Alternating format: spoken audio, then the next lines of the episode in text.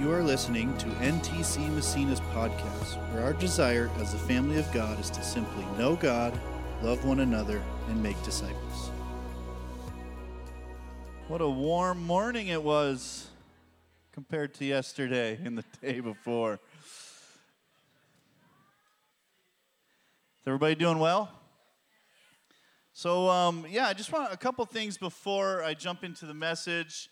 You know, you saw Julie talking about some uh, missions opportunities we're going to be having. If you go to our website, we actually made a page for that. It's ntcmassena.com. I think it's backslash living outward. And that's where kind of all of our missions opportunities are. And we actually have a trip that's coming up like right away with a few people going to Honduras. And so we actually um, have Julie Miller uh, and Danae Ramsdell, who are actually serving in Augsburg this morning, and then Noreen von Borsta, who's not here. But we're going to take a minute and just pray for them. Can we pray for them? Uh, luckily, uh, prayer knows no distance, and we can pray wherever they're at, and it'll matter, right? So we're going to pray for that team as they go. So, Father, we just thank you that we have an opportunity to work with you.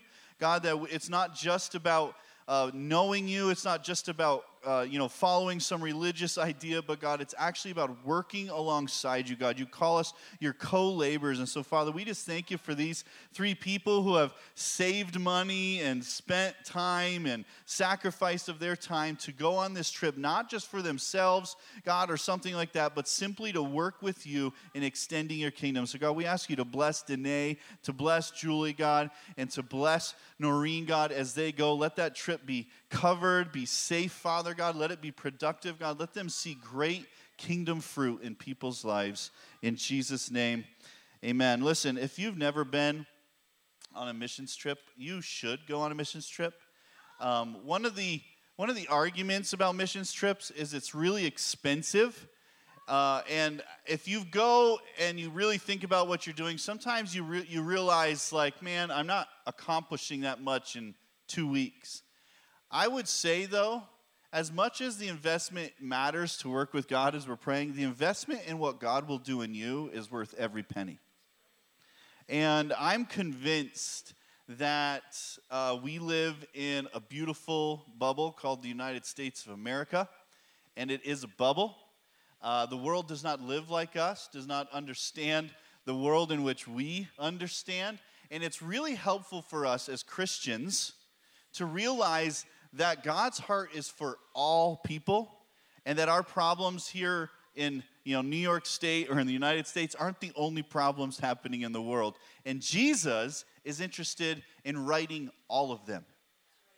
And you know, I've been unbelievably changed every trip I go on. And I think the first time I brought Jeremiah to Uganda, he was uh, he might have only been seven years old, six or seven.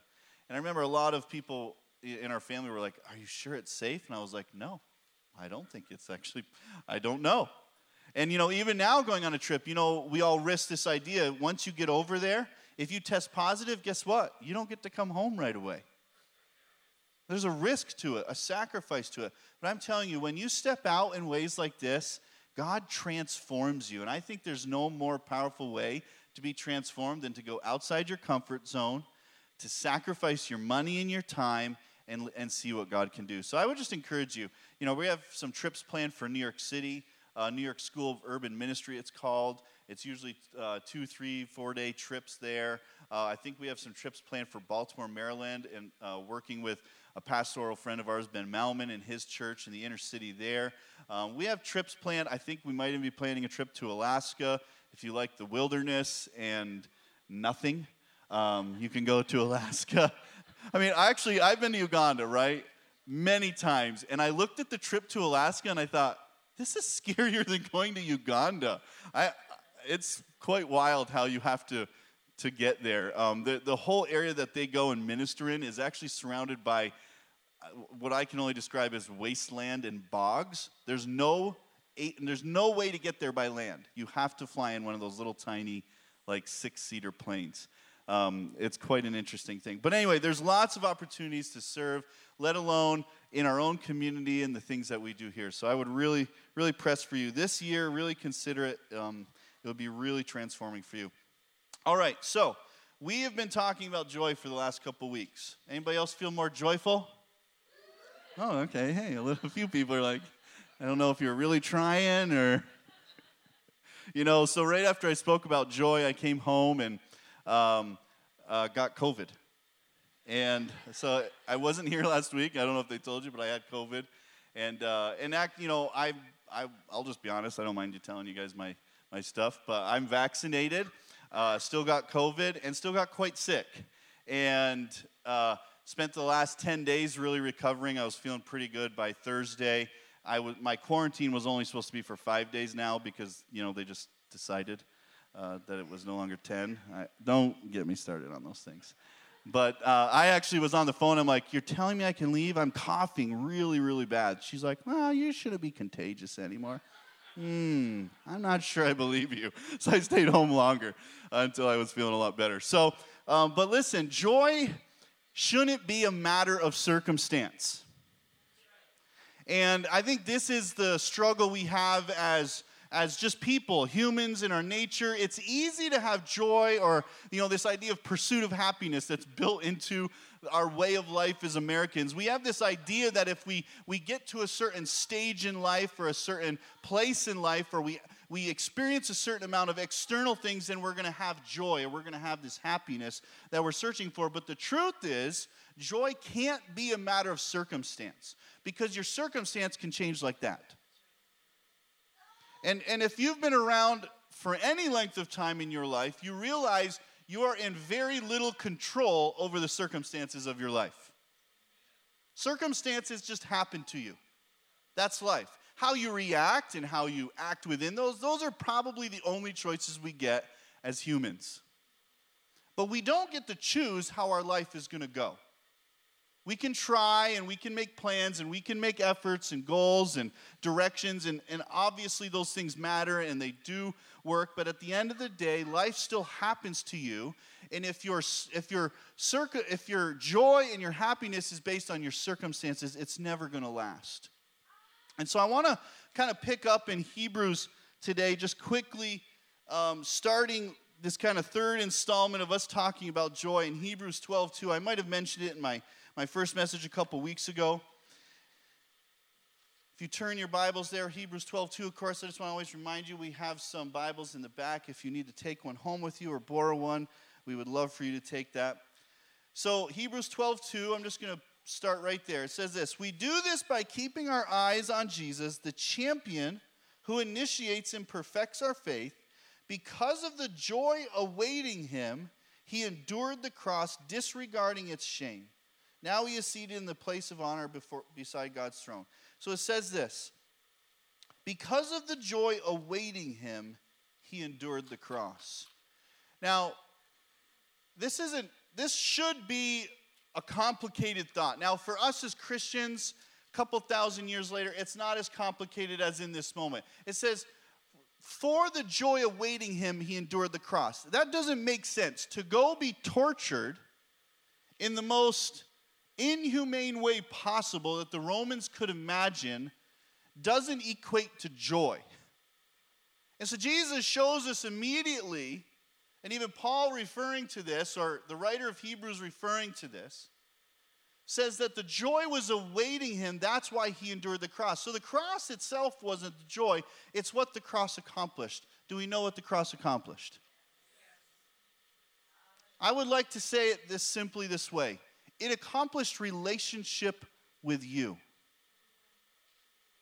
You know, uh, I think Sherry shared, or, or actually, it might have been Elaine. I can't remember which one of you guys were sharing a couple things this morning. And we talked about this divide that was created really since the beginning of time. We see Adam and Eve, and, and then we see this breakdown of relationship between God and humanity. The cross brought that relationship back together, or at least the opportunity for it. And Jesus could see beyond what he was going to have to endure on the cross, he saw the prize in which he was willing to pay for. And the prize was you and I. I think sometimes we forget, in, in a sense, or we gloss over the reality that Jesus was willing to give up his life just so that he would have an opportunity of relationship, not even guarantee of it. I think that's a mind blowing idea to me. To think that God would say, you know what? I've got to at least make it possible, even though he knew that many, many, many would say, no, thank you. People would see God in a certain light and they'd reject him, or they'd see Jesus in a certain light and reject him, or they'd see Christians in a certain light and they'd reject him. And God, somehow, even knowing what would happen after that, where people would still reject him, he pays this ultimate price, endures the cross, and it says, for the joy set before him. That joy was the possibility of relationship with you and I and every other human. That's the God we're talking about. Not some God who's just interested in rules and regulations and do's and don'ts, but a God who literally says, I just want the chance for my children to come back home, like we talked about with the prodigal son story.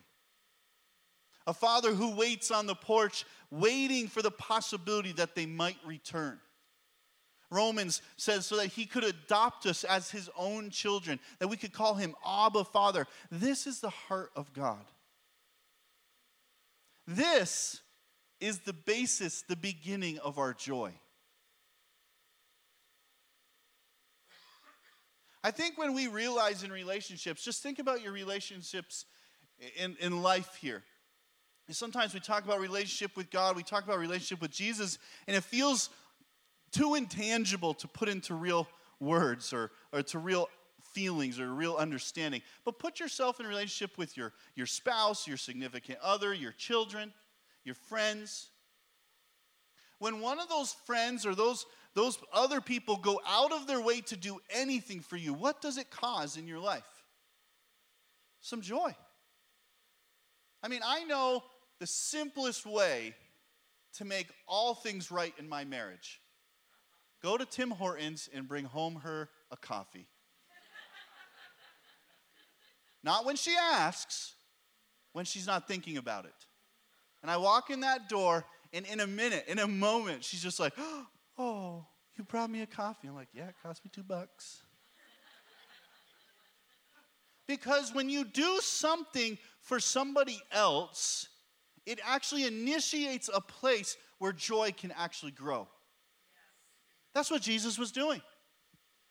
He looked at us as humanity. He looked at humanity in the past, humanity that was going to be all in the future, and he said, I'm going to initiate a place where joy can actually be in their life. I'm going to do something they don't deserve, something they don't expect, and I'm going to pay the ultimate price to do it.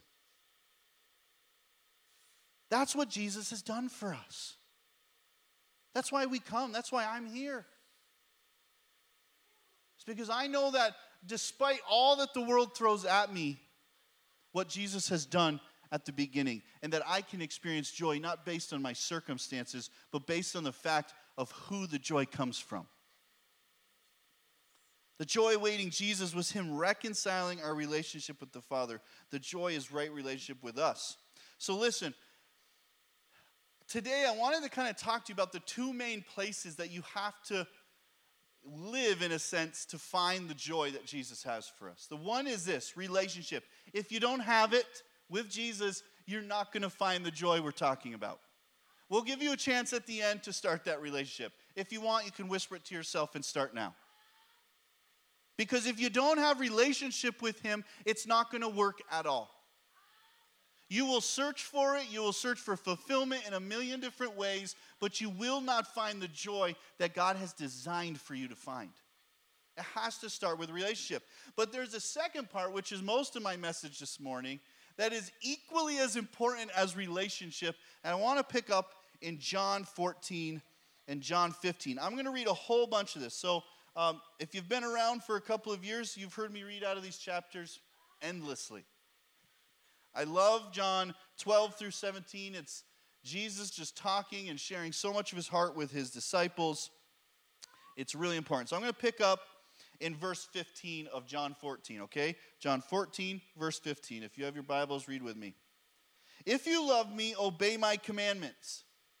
And I will ask the Father, and he will give you another advocate who will never leave you. He is the Holy Spirit who leads into all truth. The world cannot receive him because it isn't looking for him and doesn't recognize him. But you know him because he lives with you now and later will be in you. No, I will not abandon you as orphans. You hear this relational language. I will come to you. Soon the world will no longer see me, but you will see me. Since I live, you also will live.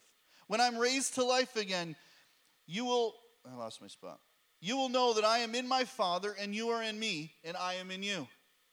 Those who accept my commandments and obey them are the ones who love me. And because they love me, my Father will love them, and I will love them and reveal myself to each of them.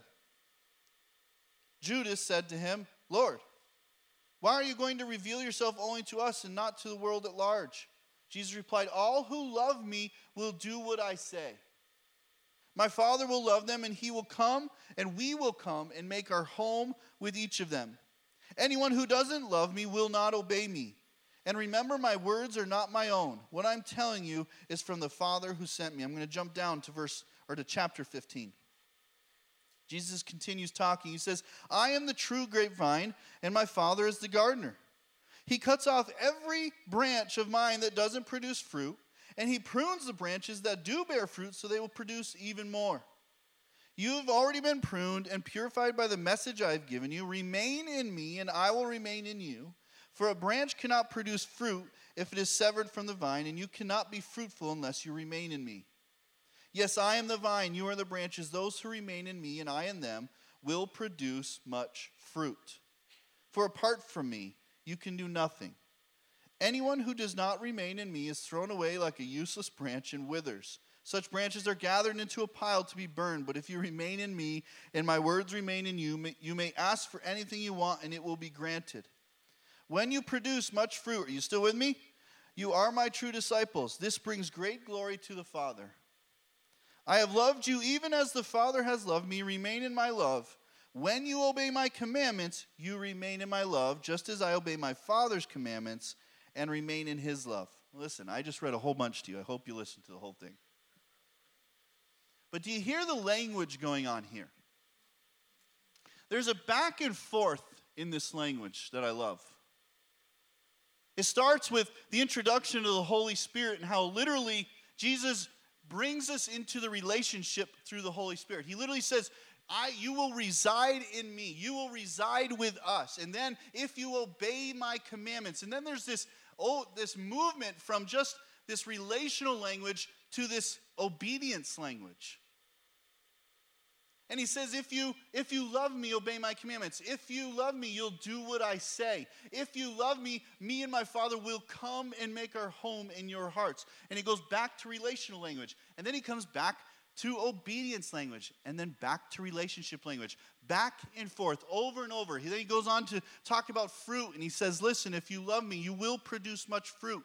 And if you love me, then we'll trim those branches. You'll produce even more fruit. And he gets all the way down and he says, I have told you these things. So this is a summary now of everything we just read and even more. He says, I have told you these things so that you will be filled with my joy. Yes, your joy will overflow. There's two important parts in this. He says, I have told you these things so that you'll be filled with my joy. So he's now he's claiming ownership over the joy in which he's dispensing to us. But then he immediately goes on to say, Yes, your joy will overflow. You know, the first message I spoke on, I talked about this trade that Jesus wants to do with us, and he wants to take our sorrows and give us joy. And I believe that Jesus wants to give us joy, but the truth is there's two parts that really matter to having this joy in our life. One is relationship with him which we just we just landed on. The second one is obedience. Who loves that word? Obedience. I mean, ugh. It irks me, literally. Like, to say it or to even think someone would demand it of me makes me want to not do whatever it is. Anybody else with me? Can we be honest? Obedience. Jesus going back and forth in his language about following his commandments, about doing what he says, about fulfilling the commandments of the Father, and back and forth between commandments and obedience and relationship, and then ends with if you do those things, obedience and relationship, you will have my joy. I would say today that I think one of the biggest struggles of joy in our life is as Christians those who are followers of Jesus, right? We're following him. We tend to not follow him well. We follow him. We come and receive the gift of relationship he pays for on the cross because, man, yeah, we know we need that grace. We know we want to get to heaven one day and we don't want to spend eternity in, in hell. We don't want to be separate from God. So we, we kind of cash in this salvation and we mean it. It's not, I'm not joking about it. We mean it. But then we tend to sometimes stop there and we still want to do everything else our own way after that. And then we're like, Jesus, why am I depressed? Jesus, why, why, why has nothing changed? Jesus, why, why do I still feel this way? And Jesus is going, because you're doing the same things you always did. You're, you're making the same decisions you always made. Now you think you're a Christian, can make those decisions and they'll be different? no. You see, when we come to follow Christ, when we actually trade in our life for His, it means that we now have to do the things Jesus did. Matthew 28, the Great Commission, he says, Go into all the world and preach the good news, which is re- right relationship with him accomplished through the cross. And then he says this, and teach them to obey all the commandments I have given you. Teach them to obey. Listen, it's been from day one, none of us like to obey. It's okay, we can admit it. But to find joy in our life is, is literally finding a place where we realize that when I'm in charge of all my decisions, I'm probably not going to find joy. But when I put Christ, when I put Jesus in charge of my life and I actually follow his way of doing things, his way of making decisions, his way for my life, then all of a sudden we find a joy we never knew was possible. Because he knows better than we do. He knows far more than we know. He sees the end from the beginning, all the things that we know to be true about God, yet somehow we still cling to our life and want to be in control of it. Yet when we release our life and we actually become obedient followers of Christ, meaning we follow the ways in which He showed us to live, then we will find the joy that He's designed for us to follow. Many of us can't find the joy God has for us because we're not willing to be obedient. I'm included in that statement.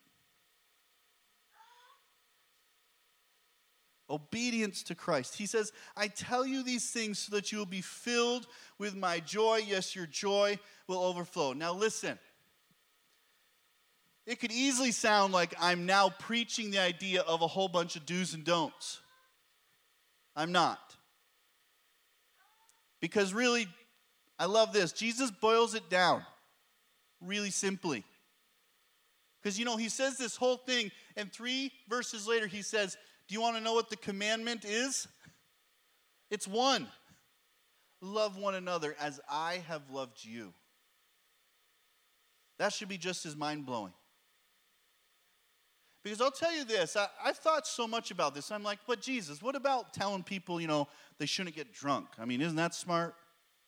But Jesus, shouldn't we add to this list? What about telling people they, they shouldn't sleep around with their life? I mean, that's just destructive, it's hurtful. They shouldn't do that. We got to make sure people know those things. Aren't these part of the commandments?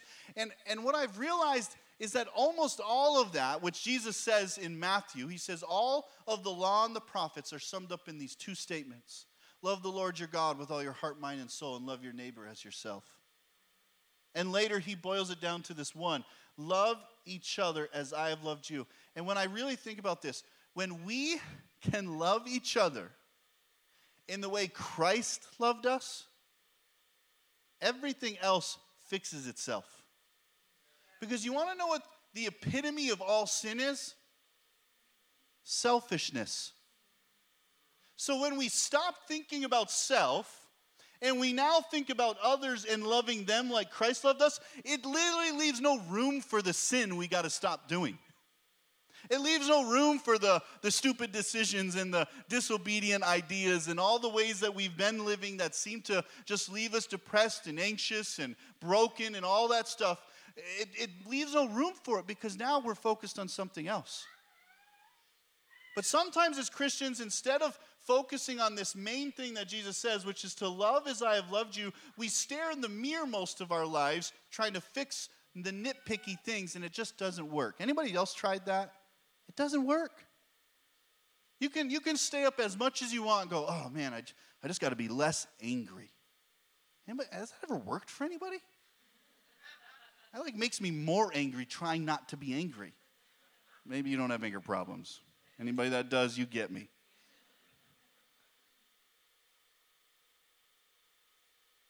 Instead, we need to be looking towards the things that Christ has taught us to do. And the first and foremost basic commandment is loving each other. That when we start to act selflessly, I believe Jesus has great joy for every one of us. Great joy. In fact, I know for a fact that whenever I've been involved, and I like to say involved because it'd be real easy to sometimes attribute too much to ourselves because really Jesus does all the work. But whenever I've been involved in someone coming to the realization of who Jesus is and how much he loves them, I'm telling you, there's no greater joy. There's no dollar sign that can equal it, there's no vacation trip that can bring it. But when I see the eternity of someone's life transformed because I was obedient to Jesus, I can't tell you the fulfillment it brings.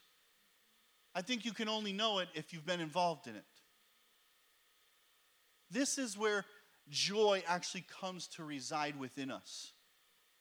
Is when we start to put off the thinking that we can't be used by God or that we, we don't have all that it takes to be used by God, and we actually say Jesus calls us to produce fruit.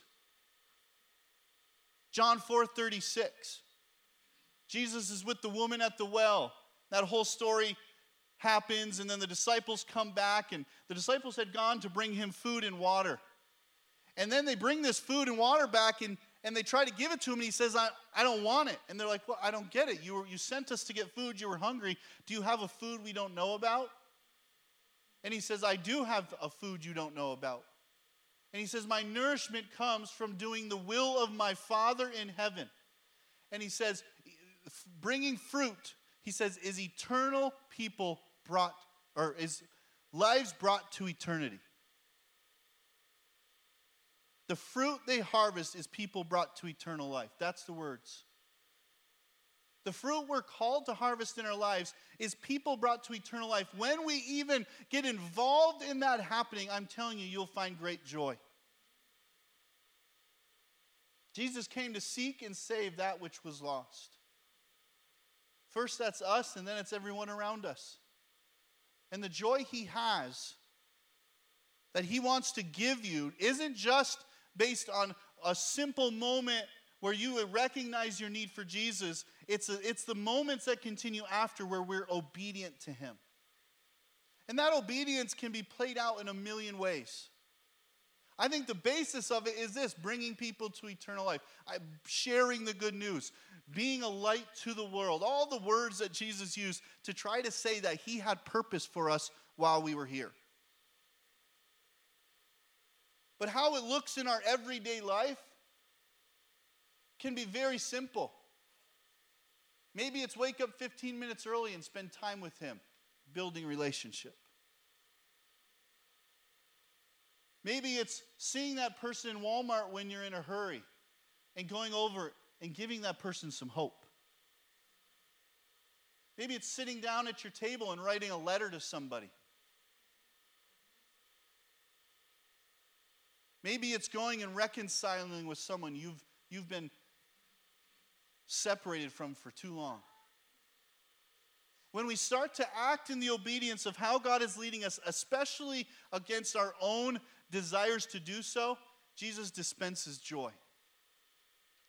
And what was his joy that he dispenses, I love how he says so that your joy will overflow. It immediately can become our joy. Doing the will of our Father. Matthew 7 21 through 23. I think these are some of the, I always say, the scariest verses in the Bible. Jesus is speaking and he says this Not everyone who calls out to me, Lord, Lord, will enter the kingdom of heaven. Only those who actually do the will of my Father in heaven will enter. Scary thought. On judgment day, many will say to me, Lord, Lord, we prophesied in your name, cast out demons in your name, and performed many miracles in your name. But I will reply, I never knew you. Get away from me, you who break God's laws. Do you see the two parts that happen in those statements? The first one is obedience to God, those who actually do the will of my Father. Do we know what the will of the Father is? Yes, we do. Love one another as I have loved you.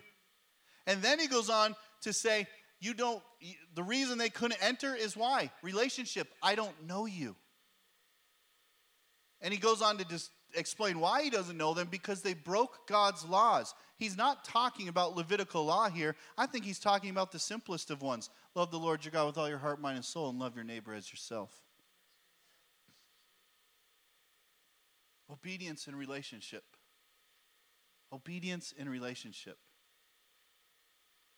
If we want to experience the joy that Jesus has for us, we have to embrace both of them.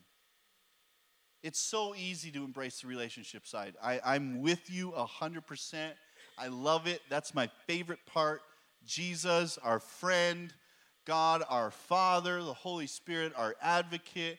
It's easy to embrace that side. But then, if we get distracted and don't actually learn to step out in obedience in our life, I'm telling you, we will always fall short of the fulfillment and joy Jesus has for us.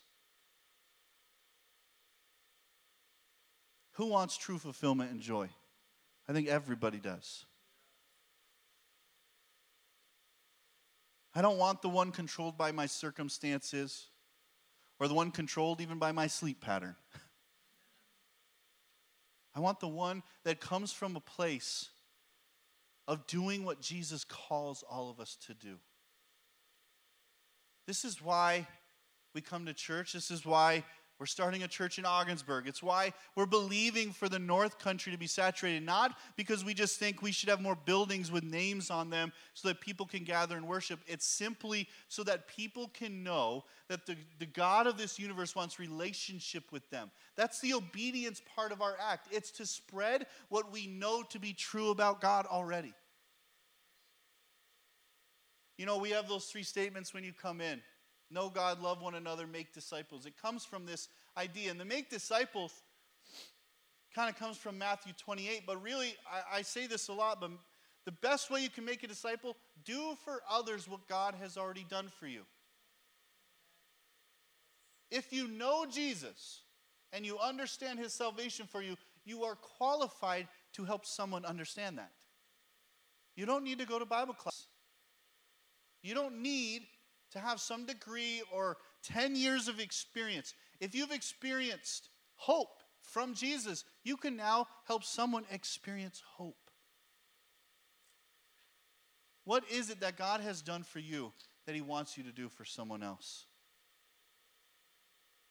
That's a question I want to propose to you guys this week. What is it God's actually asking of you? Not just of us, as corporate people and as a corporate church, which we are doing awesome things and we're excited about all God's going to do through all of us. But what does He want to do through us as individuals? In your workplace, in your home, in your close relationships? What does God asking of you today? Can we stand this morning?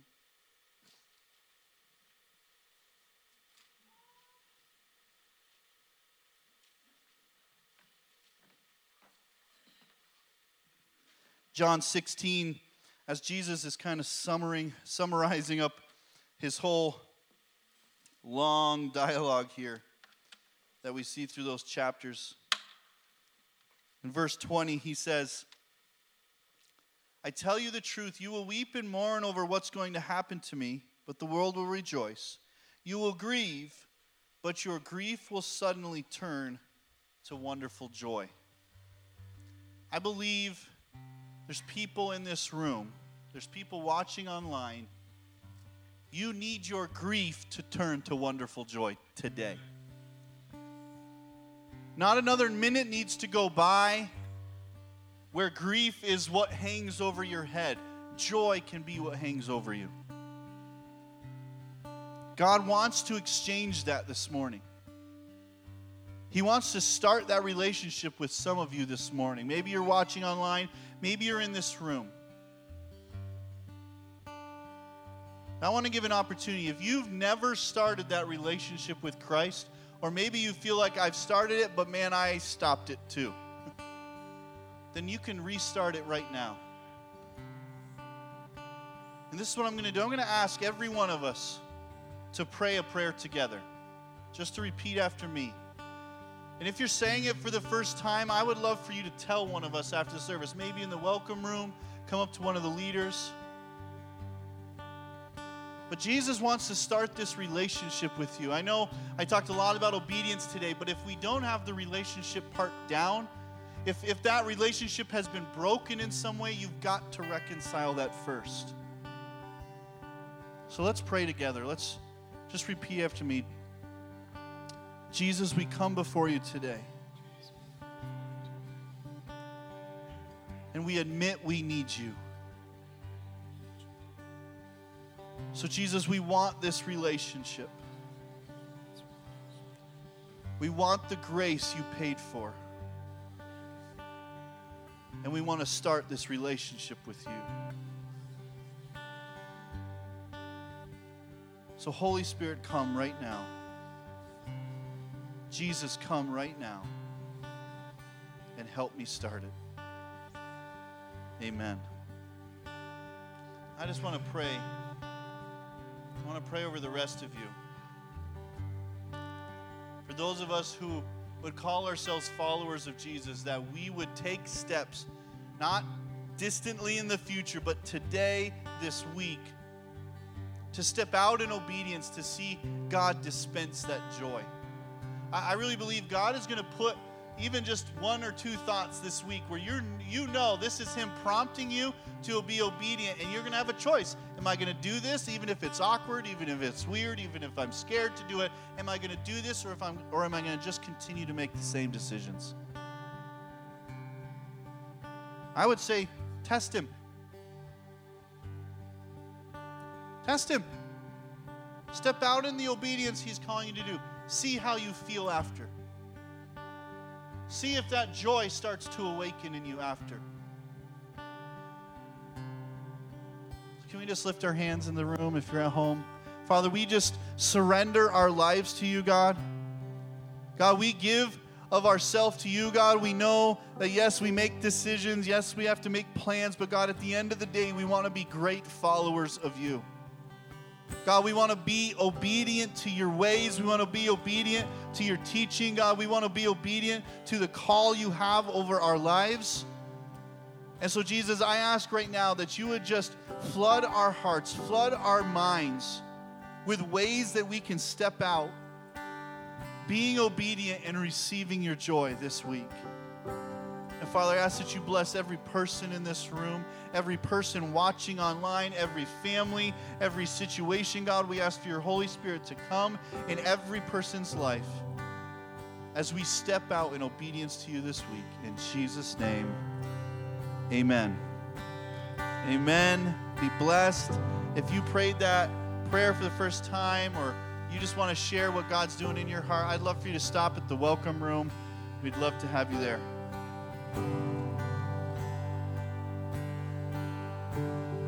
Uh, what a great word about joy today. And I just want to just tell you a, a little something that I've experienced this joy before. I've walked up to people in grocery stores and strangers, prompted by the Holy Spirit. I've shared um, what God has done for me with others. And Greg's right. There's, it's like no high that this earth can give you. It, it only comes from doing His will. So today, and this week, I think the challenge is to ask the Holy Spirit, God, put someone on my heart, you know, if I'm walking in Walmart or if I'm at, work or, you know, just start praying, God, who can I share what you have done, what you have done for me? What can, who can I share that with this week? And so um, that's our challenge this week. And I just, I'm excited to come back together on Sunday and just celebrate all that God has done in our lives this week and the joy we've experienced. And if you're new or if you've never um, been or you just want to meet some people, there will be a small group um, in the Connect room right outside here to the right. Go have some donuts and some um, coffee and some fellowship. Have a great week and be blessed. Thank you for listening to NTC Massena's podcast. We hope you join us next week and have a blessed day.